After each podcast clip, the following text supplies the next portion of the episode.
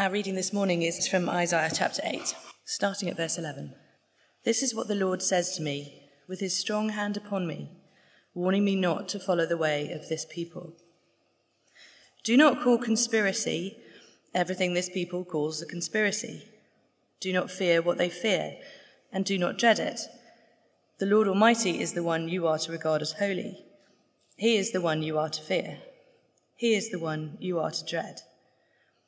He will be a holy place for both Israel and Judah.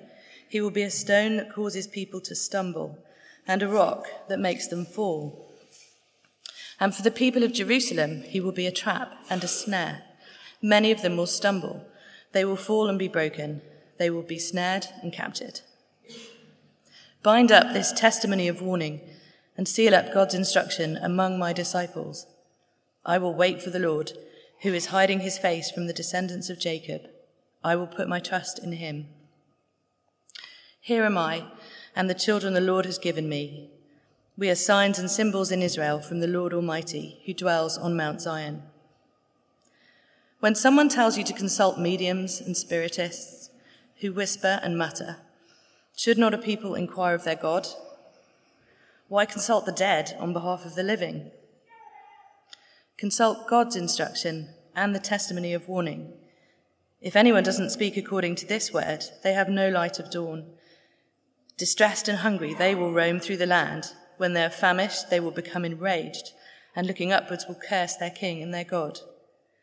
Then they will look towards the earth and see only distress and darkness and fearful gloom, and they will be thrust into utter darkness. Nevertheless, there will be no more gloom for those who were in distress.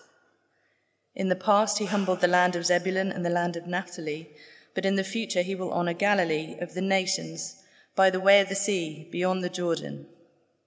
The people walking in darkness have seen a great light. On those living in the land of deep darkness, a light has dawned. You have enlarged the nation and increased their joy. They rejoice before you as people rejoice at the harvest, as warriors rejoice when dividing the plunder. For as in the day of Midian's defeat, you have shattered the yoke that burdens them the bar across their shoulders, the rod of their oppressor. Every warrior's boot used in battle and every garment rolled in blood will be destined for burning, will be fuel for the fire. For to us a child is born, to us a son is given, and the government will be on his shoulders. And he will be called Wonderful Counselor, Mighty God, Everlasting Father, Prince of Peace. Of the greatness of his government and peace there will be no end he will reign on David's throne and over his kingdom, establishing and upholding it with justice and righteousness from that time on and forever. The zeal of the Lord Almighty will accomplish this. This is God's word. Uh, morning, everyone. Uh, my name is Matt, if we've not met. But let me lead us in prayer, uh, and then we'll turn to this together. Our great God and Father, we thank and praise you that your word, though unchanging, is always speaking. Uh, and Father, thank you that we can turn to these truths written well, nearly 3,000 years ago, and still they maintain their absolute relevance as you speak them to us today. Help us to hear you and respond rightly, we ask, in Jesus' name. Amen. So Isaiah and his followers were told, don't follow the people, don't fear what they fear, and don't dread it. It was quite easy to be fearful um, or anxious. Uh, that is not a difficult thing uh, to be in this life. So, on the sort of national level, you might be fearful uh, in the coming general election. You, you might be fearful of a, a large majority for Mr. Johnson and a hard Brexit that'll wreck the economy, you might. You might be fearful of a hung parliament or even a, a, a majority for Mr. Corbyn and nationalisation that will wreck the economy, or, maybe not. Um, but you could be fearful, no matter what your political allegiance is. You could read or observe in the news this week that CO2 levels, CO2 goes up and up and up, and rises, and you think, well, it's, maybe it's time to get nervous. Even, uh, even a petrol head like Jeremy Clarkson last weekend can say he's nervous You think, golly, if Clarkson's worried about the climate, maybe I ought to be a bit more anxious. On a less global scale, you might just, as a Christian, if you're here as a Christian, think, well, I'm a bit fearful for the church in the United Kingdom. Uh, I mean, we were exiting a period where we were sort of patted on the head as do gooders, and now holding to traditional Christian belief is viewed as a much, very much more a peculiar thing. No longer, oh, well, that's nice for you, but no, no, that's bad. You might be fearful, let alone the things in your own life to make you anxious. And here in Isaiah 8 and 9, the question again is going to be what will you do with your fears? Will you trust the Lord or will you follow the people? And when a whole culture around you is anxious and, and nervous about certain things, well, you'll naturally drift with them unless you resolve to fear the Lord and trust Him. You see, really, this text, the choice is a bit, goes a bit like this. You, you either forget God and you're fearful, or you remember Him and are hopeful. You forget the Lord and you're fearful like everyone around you, or you remember Him and you're hopeful. Well, if you're just joining us today, uh, work our way in this book of in this bit of Isaiah. We're in the year 735 BC, and the nation of Judah faces two very scary issues. And um, on, there's uh, Assyria is the main issue. Uh, Assyria is the sort of regional superpower, and they're threatening, look, unless you pay us money, unless you pay us some tribute, we're going to invade you. That's problem number one. And problem number two is, well, they're, immediate neighbors of Israel um, and uh, Syria or Aram. They're threatening to invade as well. So we said, I, mean, I got away with this little picture. We got it last week just by way of explanation. I think most people said it wasn't patronizing, so let me try again. Uh, Assyria, then, the big issue. Poor little Judah, such a tiny nation. You've got Assyria, the big issue.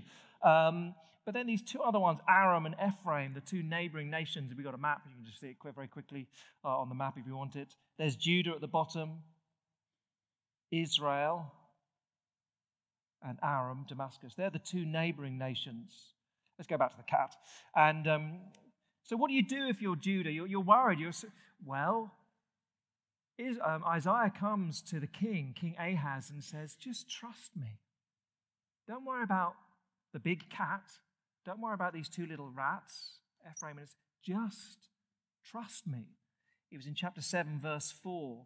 Uh, uh, King Ahaz was told, just be calm, be careful, don't be afraid, don't lose heart. I will sort it out. We saw last time the king bottled it. He said, No, I don't trust you, Lord. Uh, so he made a deal with Assyria. Uh, Assyria went and beats up Aram and uh, Ephraim, eats the cat, eats the two rats. Uh, and all seems well, apart from a few years later, Assyria turns around and gobbles up uh, Judah as well. Trust me, says the Lord. Oh, I can't, says the king, and trust his own politicking. Now, the situation is the same, but whereas last time it was a conversation between Isaiah and the king, King Ahaz, here it's a different audience. So, chapter 11, so excuse me, chapter 8, verse 11 Isaiah says, This is what the Lord says to me. And yet, from verse 12 onwards, all the verbs are plurals. Don't you lot, plural, call conspiracy everything the people calls conspiracy? So, here in our passage today, the Lord God is addressing Isaiah and his followers. It's the faithful remnant, the genuine believers in the land of Judah. And God is saying to them, Yeah, look, you've made a decision to follow me. Now, don't be drawn away from that and just fear what the people fear. What all the nominal believers in the nation of Judah. Don't, don't just drift with them. Okay? You've resolved to follow me, Isaiah, and your and Isaiah's disciples. Great. Stick with me. Stick with it. Don't drift and follow the majority of the population. So, in one sense, it's very easy to see how this applies to Christians here today. The Lord would say, if you're a Christian here today, yeah, look, you've made the great decision to follow me. Now stick with me.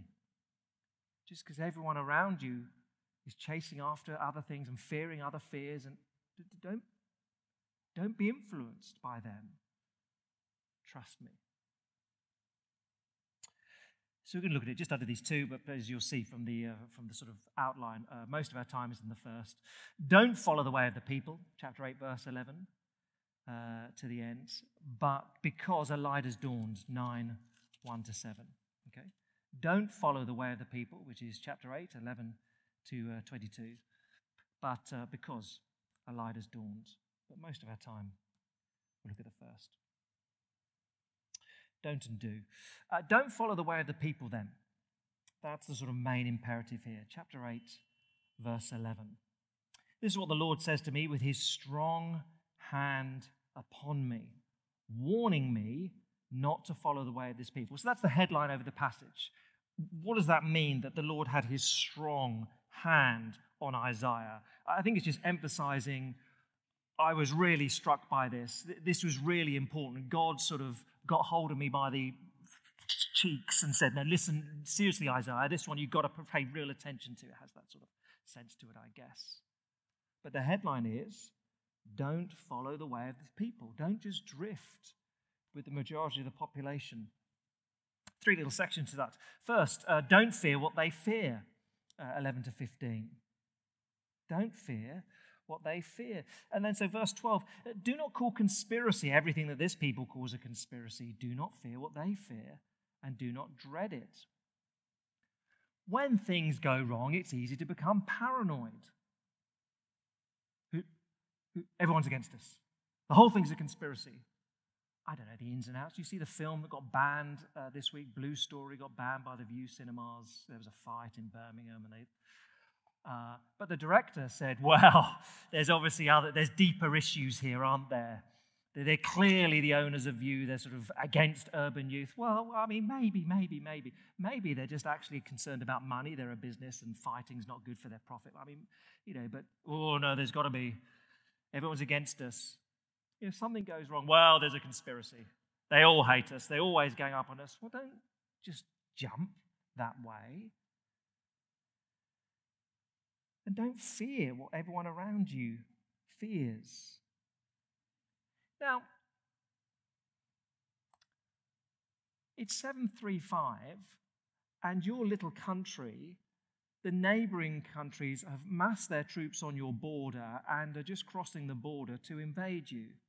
Objectively, that's a scary scenario. Object is not just sort of utterly, oh, I'm feeling a bit nervous about my exam tomorrow. Uh, this is objectively a big issue going on here. But he still says, don't fear. And the reason is verse 13.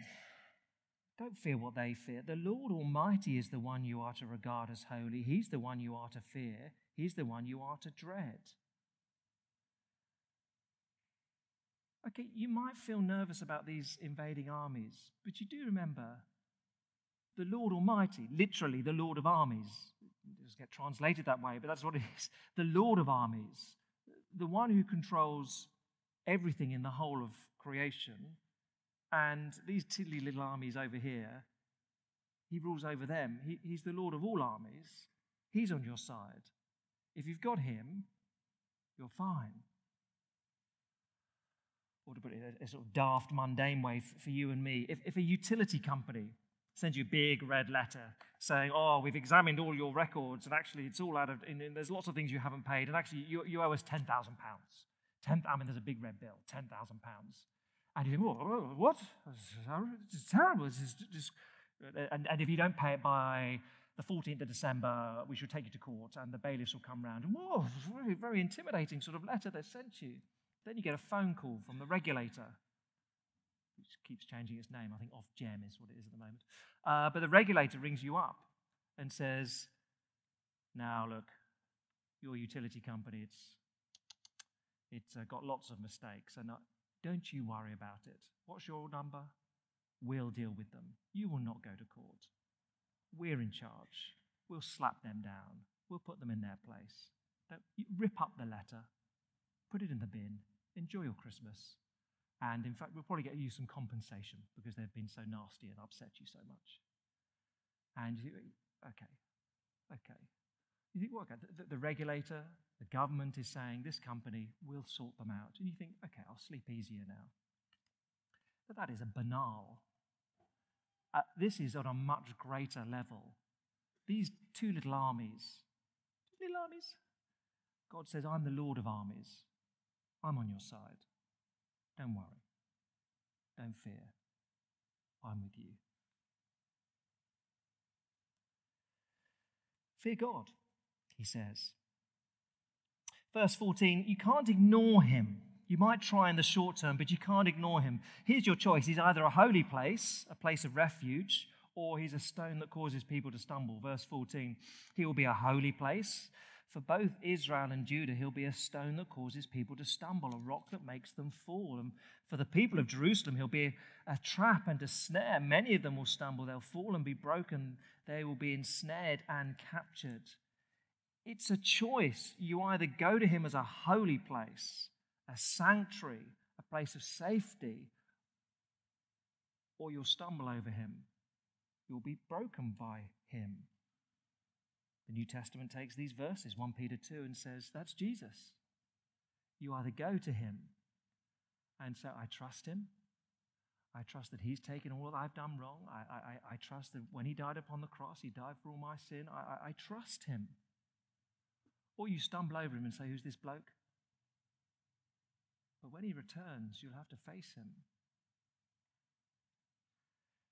As Jesus would put it in Matthew 10, don't don't just fear someone who could break your body.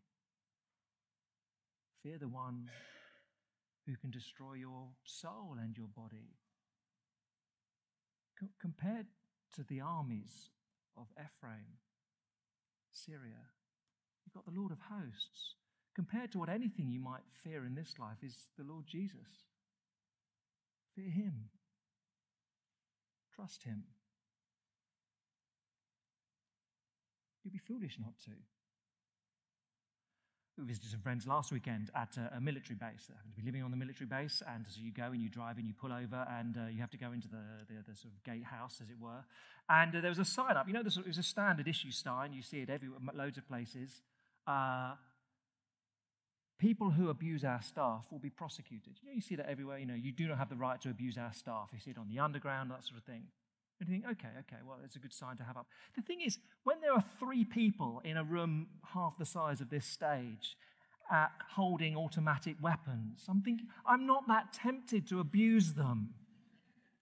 There's a power imbalance here. I think, why is that sign up? Who would be so stupid to abuse the man with the, the three men with automatic weapons? You wouldn't. Don't disregard the Lord.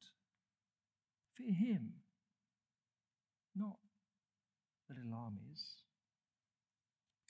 Don't fear what they fear. Don't do it on a national scene, whatever it may be, an election or a future Brexit. Don't, don't, it doesn't mean you ignore it. It means you think to yourself, okay, there's this issue, but there is the Lord. He's so much greater. My trust is in Him.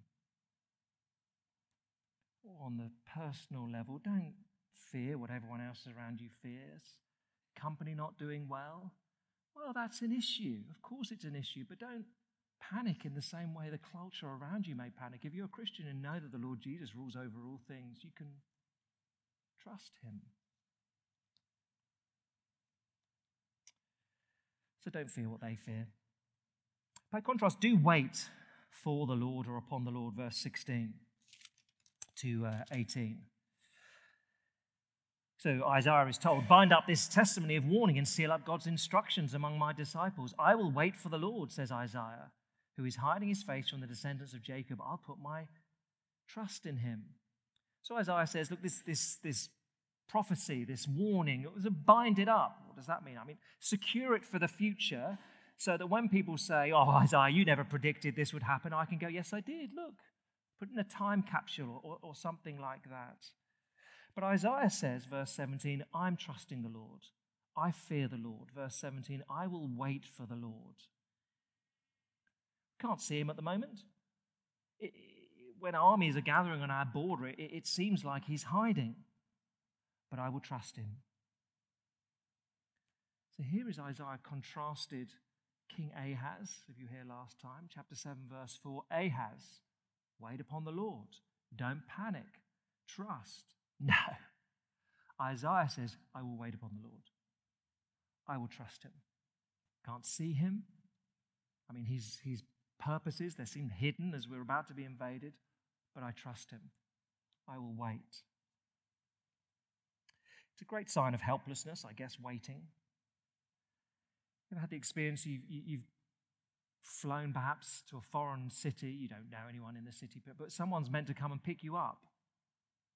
And you're there and you, you're told to wait at exit G or whatever it may be, and you're there and you think, oh, where's this man who's meant to pick me up? Where's Chris? And um, you think, well, let me try my phone. Oh, whatever, roaming's not working. Oops, should have turned that on back in the UK. And um, you just wait because you don't really know where you're going. Maybe it's just me who's disorganized. Uh, but you just, you, you're utterly helpless. You think, if no one turns up, I actually don't know what I'm going to do if no one turns up. Isaiah says, I'm just waiting. Not a lot I can do here, but I wait and I trust. What I do have, says uh, uh, Isaiah, is a word from the Lord. Verse 18 Here am I, and the children the Lord has given me. We are signs and symbols in Israel from the Lord Almighty who dwells on Mount Zion. What does he mean? Well, all these funny names that all these people kept giving. Isaiah, his name meaning Yahweh is salvation. His kids' names, Shear-Jashub, a remnant will return. Maher-Shalal-Hash-Baz, uh, the fact that Israel is going to get invaded. Uh, we've got these strange names, but these names, our names, our family's name, they, they mean. They're, they're the truth we can cling on to. God has spoken, we're clinging on to his word. So don't fear what they fear. Do wait for the Lord. And then don't drift to spirituality. Verses 19 to 22. This, again, I think, is actually more common than we realize. When people abandon faith in a God who's revealed himself, they, most, they don't purely turn to secularism, they turn to sort of spiritual stuff. Someone, someone, hit, someone told me the other day uh, they'd invited a colleague uh, along to something at church. Uh, they said, no, no I can't, I, can't, I can't come to that next week. I mean, God isn't for me. Uh, I've got to be honest with you. Um, oh, and by the way, uh, d- drinks tonight after work. I, I can't make that either uh, with, uh, with our gang. I, have got to go home and recharge my obsidian crystal. And he's like, wow. God's not for you, but you've got to go home and charge your crystal. What is that? I mean, I, I don't know what that, I mean, I take it that's not some, you know, that is just what it is, a, a crystal that you, re- what? But I don't think that's, I mean, that may be particularly uncommon, uh, crystal, but I think we do live in a culture where people will turn away from the living God who's revealed himself, but they're not just saying, that's it, the material world is all there is. There's still a belief and a practice of something beyond something supernatural.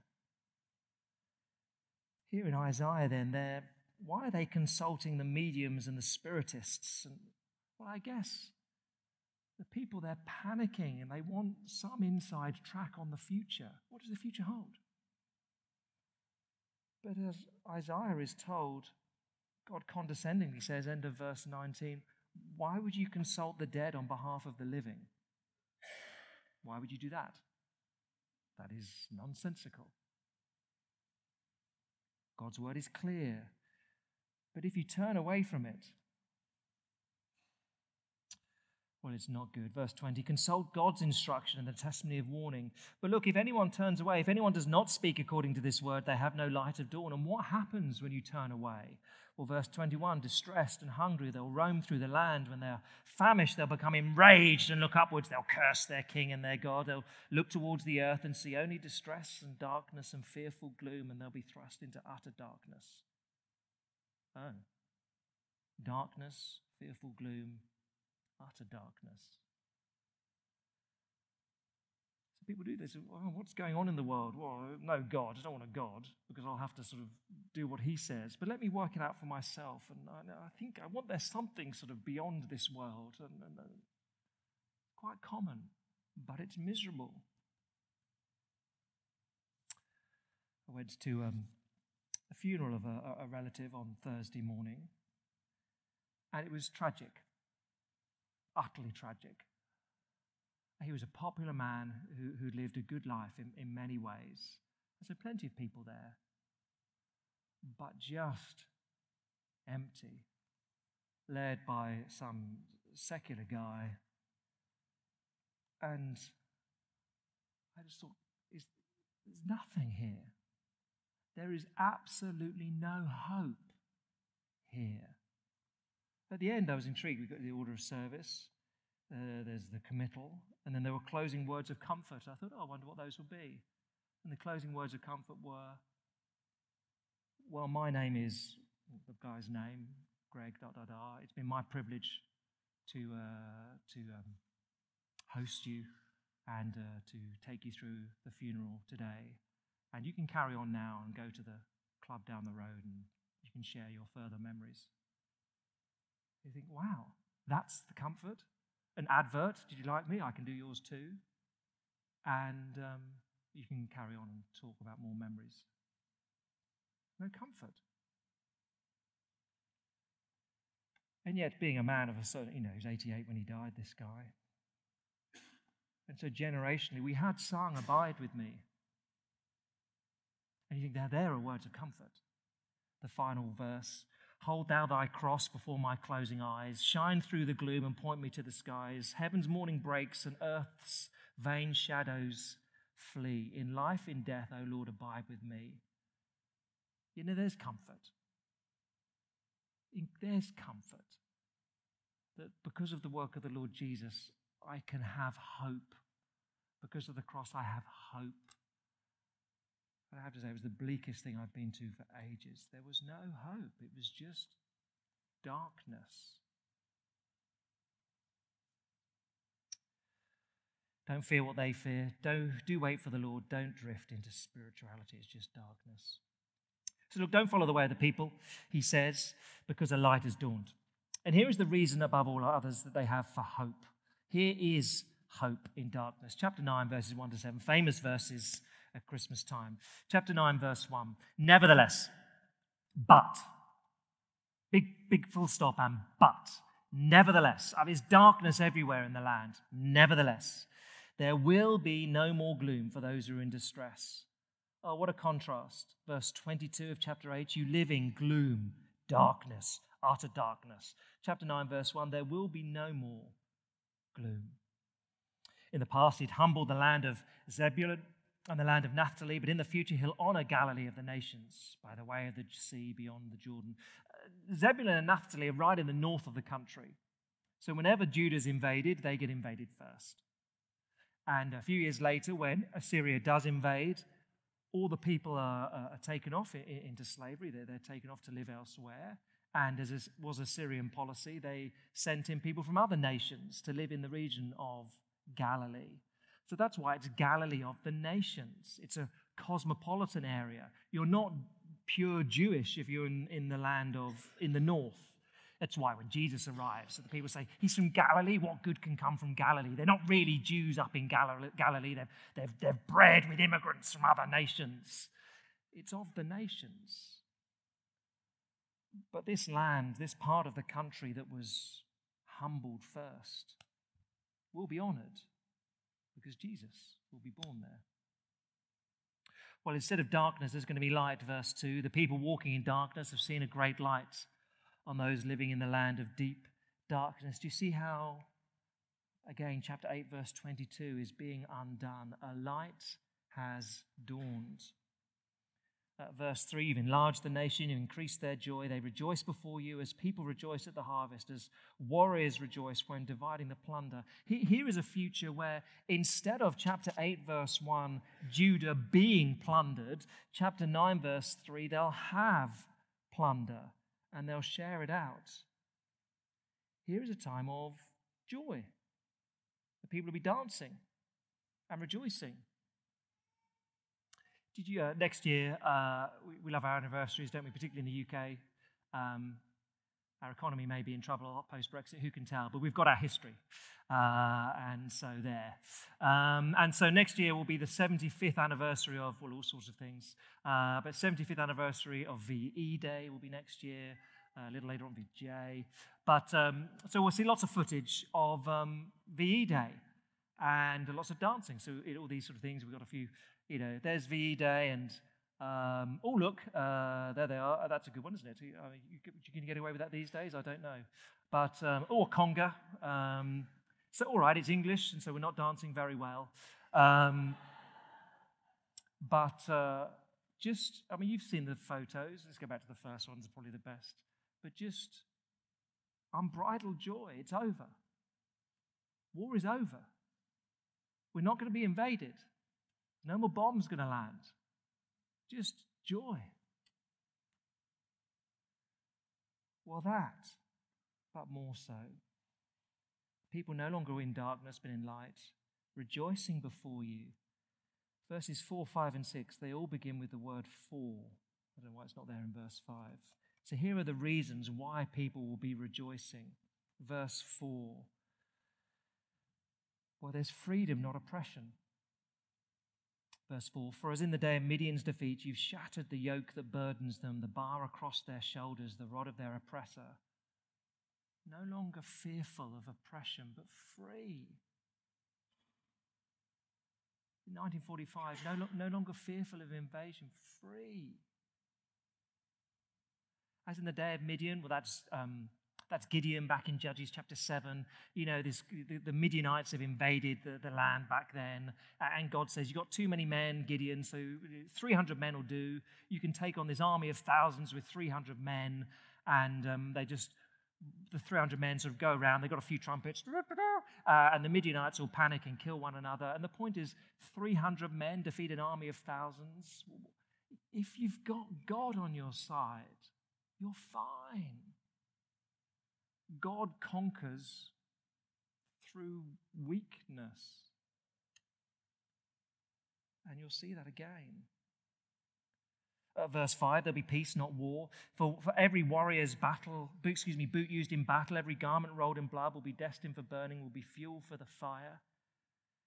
It's not just people stashing away their arms for later, that the, the means of warfare are gone, destroyed. And how does all this take place? How does uh, oppression end and freedom come and war end? Because, verse 6, famously, for to us a child is born, to us a son is given, and the government will be on his shoulders. And of course, that is a bit surprising. Oppression becomes freedom, war becomes peace because of a baby. Babies are very sweet but they're not great problem solvers. And so I don't know. You, um, there's this conflict on the border with Turkey and Iraq, and Turkish armies still at war with the uh, the Kurdish army. How do you solve that problem? What you don't do, we've got um, Noah Fury here. There's welcome Noah for his first Sunday at church, having been born 10 days ago. You probably don't send him to negotiate with President Erdogan. I mean, maybe that would work. But you probably don't send the baby in to bring peace. But this baby's different. And of course, he has an extraordinary name. Now, all of Isaiah's kids have been given extraordinary names, but this child is going to be born later after invasion, and this, this child really has got quite a special name. Verse 6 He'll be called Wonderful Counselor, Mighty God, Everlasting Father, and Prince of Peace. That's a pretty special name. Wonderful Counselor, as opposed to the human folly of the kings of Judah, as opposed to the folly of Ahaz, who says, Oh, I'm going to make a deal with this big cat Assyria to eat the rats. No, no, folly. Just trust the Lord. He'll be a wonderful counselor. Mighty God, this is God Himself. Everlasting Father, well, the Lord is described as Father of the helpless. He cares for the most vulnerable. Supremely, he's Prince of Peace, because that's what he achieves. But this is God, mighty God. And yet, this great emphasis that God Himself, this future leader, is also a child. And even at this stage, Isaiah is saying, God, when He comes, will be a human. God, when He comes, will also be a human. How does that work? Well, we find out later.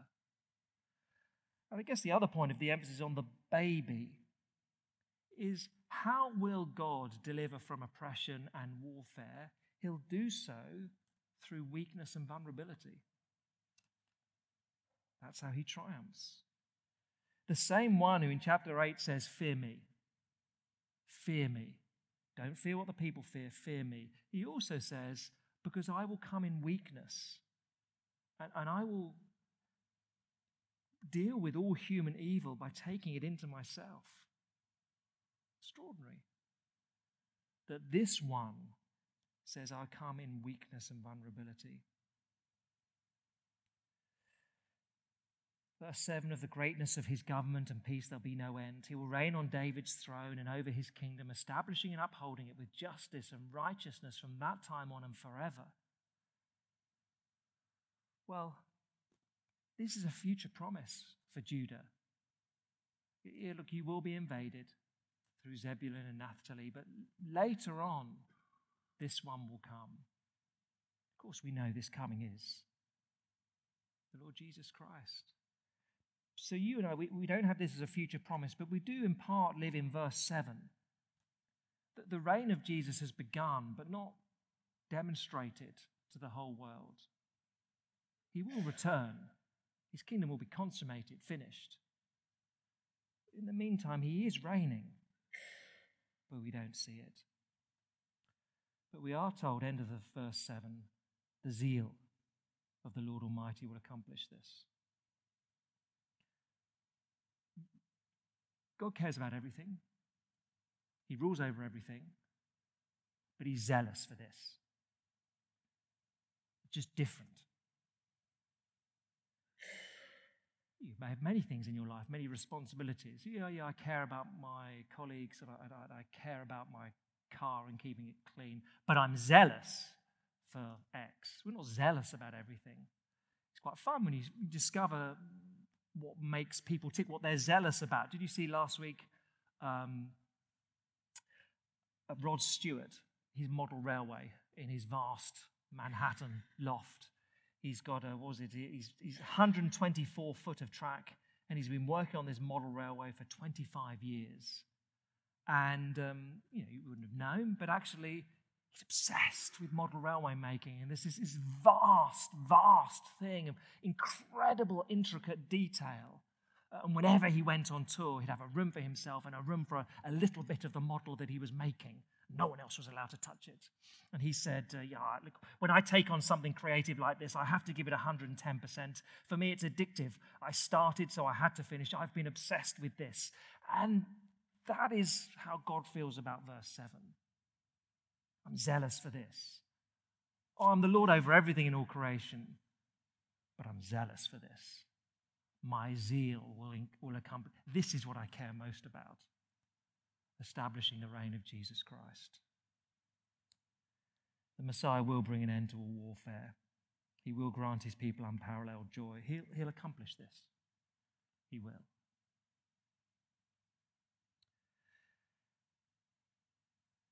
So, Isaiah 8 and 9, you can forget God and be fearful, or you can remember Him and be hopeful. And we live in a culture where people are fearful about all sorts of things on the national level, fearful about schooling for children, fearful about all sorts of things, and we'll all be influenced by them. But you can forget the Lord and then you'll just be dragged along with the fears of everyone else. Or you can trust Him and you can be hopeful. This promise given to Isaiah and the faithful in 735 BC, well, the zeal of the Lord sent Jesus 700 odd years later, 2,000 years ago. And the zeal of the Lord will accomplish this So trust Him and be hopeful. It'll liberate you from fear. Let's pray together.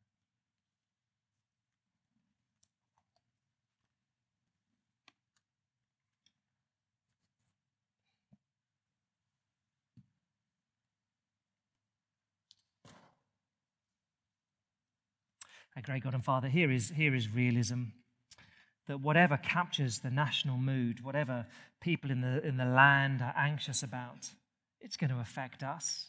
Whatever people are talking about and are nervous about, it'll have an impact upon us. Would we be different?